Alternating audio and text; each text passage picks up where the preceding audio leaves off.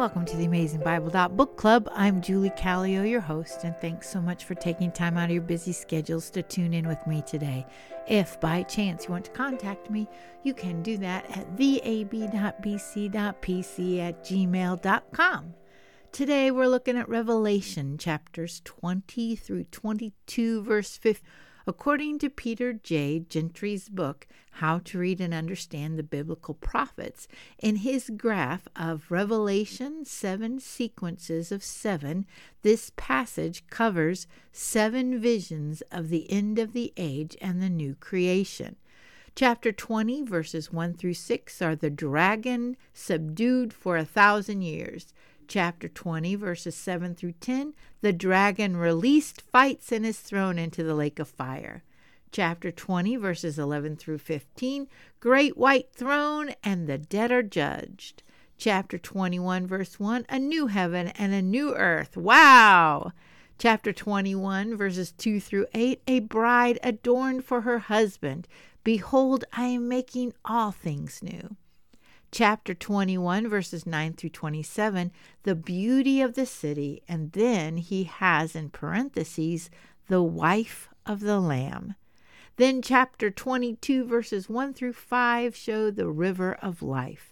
Professor Jim Shaddix said, In Revelation, we see the restoration and redemption of all creation. He also had a chart and compared Genesis to Revelation. In Genesis, there is the creation of heaven and earth, and in Revelation, we have a new heaven and new earth. In Genesis, the first Adam reigns on the earth. In Revelation, the last Adam reigns in glory. In Genesis, a bride is brought to Adam. In Revelation, a bride is prepared for Christ. In Genesis, mankind was driven from God's face. In Revelation, mankind looks into God's face. In Genesis, the nations are barred from the tree of life. In Revelation, the nations are welcome to the tree of life. In Genesis, death and curse reign. In Revelation, death and curse are removed. In Genesis, Christ and Satan are in conflict. And in Revelation, Christ is victorious and Satan is defeated. What I like about Jim Shaddix's chart is that it reminds me that the Bible is one story, and what started in Genesis is coming to an end in Revelation. Now, with chapter 20, I usually have more questions than answers. Most people entitle chapter 20 as the thousand year reign, which is also called the millennium reign of Christ. This, too, has various views of interpretation. I do not have time to explain them, but they are called historic premillennialism, amillennialism, postmillennialism, dispensational premillennialism, and there are scholars with each of these views. Then, even within these views, there are various views on when the rapture will happen. I like what Leon Morris said evangelicals have divided from one another and sometimes have been quite intolerant of views other than those of their own group. It is necessary to approach the chapter with humility and charity. With that being said, let's look at chapter 20. Verses 1 through 3 John saw an angel with keys to the abyss and a great chain. He seized the dragon, that ancient serpent which ties it back to Genesis 3. And here it is explained that he is the devil and Satan, and he is bound for a thousand years. Now, the question is is that thousand years symbolic or literal? In 2 Peter chapter 3 verse 8, Peter said that with the Lord one day is like a thousand years and a thousand years like one day. While bound, he could no longer deceive the nations until the thousand years were complete. After that, he must be released for a short time. Then verses 4 and 5 speak of thrones of faithful believers who came to life and reigned with the Messiah for a thousand years. The rest of the people did not come to life until the thousand years were completed. This is the first resurrection. Verse 6 gives the fifth beatitude Blessed and holy is the one who shares in the first resurrection. The second death has no power over these, but they will be priests of God and the Messiah, and they will reign with him for a thousand years. One thing that seems clear to me is that believers are with Jesus. In Exodus chapter 19, verse 6, God said to Moses on Mount Sinai with the giving of the law, And you shall be to me a kingdom of priests and a holy nation. These are the words that you shall speak to the sons of Israel. Then verses 7 through 10 of Revelation after the designated time was complete, Satan will be released. He will deceive the nations and gather for battle. This is like Ezekiel chapters 38 and 39. They surrounded the encampment of the saints, but a fire came down from heaven and consumed them. The devil was thrown into the lake of fire where the beast and the false prophet are, and they will be tormented forever and ever.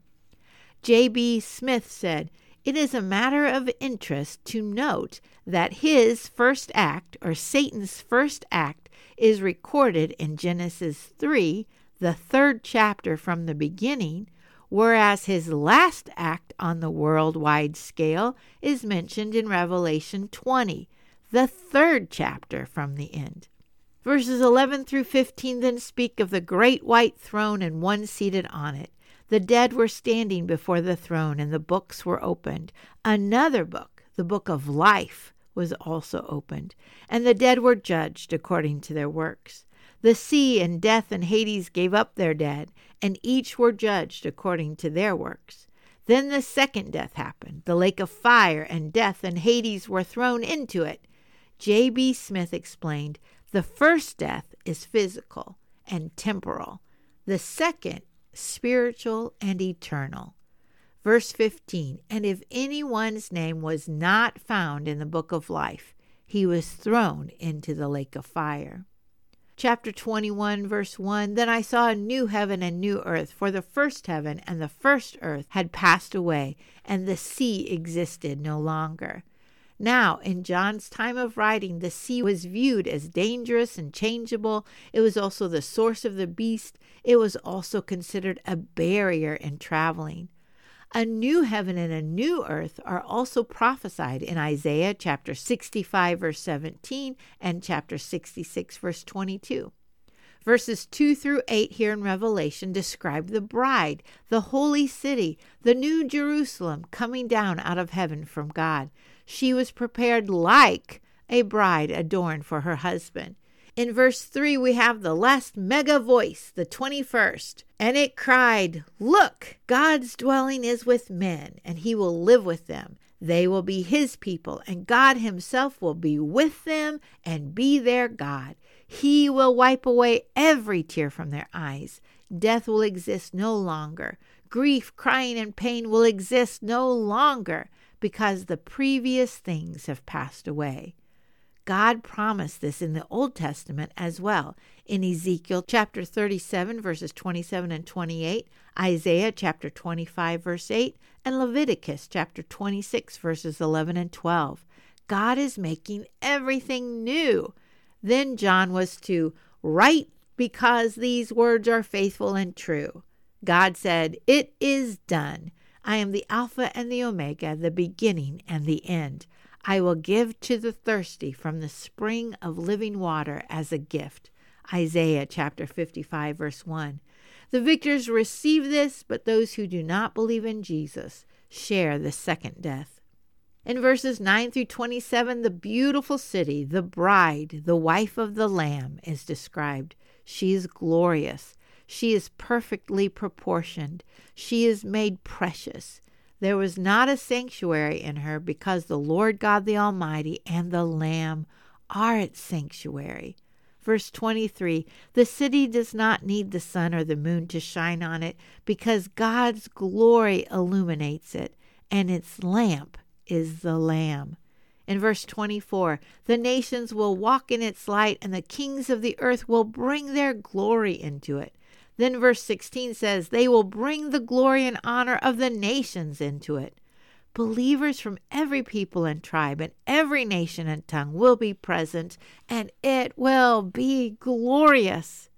Verse 27 Nothing profane will ever enter it. No one who does what is vile or false, but only those written in the Lamb's book of life. Brother Jerry said, Heaven is going home. An old time preacher once said, It is prepared for those who are prepared to enter it. The first two chapters of the Bible show the creation of the world, and the last two chapters show the creation of the new heaven and the new earth. Chapter 22, verses 1 through 5, describe the river of living water coming from the throne of God and of the Lamb. It flowed down the middle of the street. On both sides was the tree of life, bearing twelve kinds of fruit, producing its fruit every month. The leaves of the trees are for healing the nations. This is described in Ezekiel chapter 47 also in Genesis is a tree of life, but now in Revelation there will no longer be any curse. Zechariah chapter 14, verse 11 says, People will live in it, and there will no longer be a curse, for Jerusalem will dwell in security. Verses 3b through 5 The throne of God and of the Lamb will be in the city, and his servants will serve him. They will see his face, and his name will be on their foreheads. Night will no longer exist. The people will not need lamplight or sunlight because the Lord God will enlighten them, and they will reign forever and ever, or literally to the ages of the ages. One thing I want to point out is that God's servants will serve him. I've heard people describe heaven as if we can do whatever we want, and we must not forget that we are still servants of the amazing living God who will reign in his ways. Ladies, are you prepared to enter that city which is being prepared for you? Jesus said in the Gospel of John, chapter 14, Do not let your heart be troubled. Believe in God. Believe also in me. In my Father's house are many dwellings. If it were not so, I would have told you, for I go to prepare a place for you. If I go and prepare a place for you, I will come again and receive you to myself, that where I am, there you may be also. Jesus also said, I am the way, the truth, and the life. No one comes to the Father but through me. It is through Jesus that we are prepared and made whole so that we can enter. If you have heard his voice today, please don't harden your heart. Instead, let's be women who hear and obey and wait expectantly to see our Lord and Savior face to face. Until next time, and thanks so much for listening.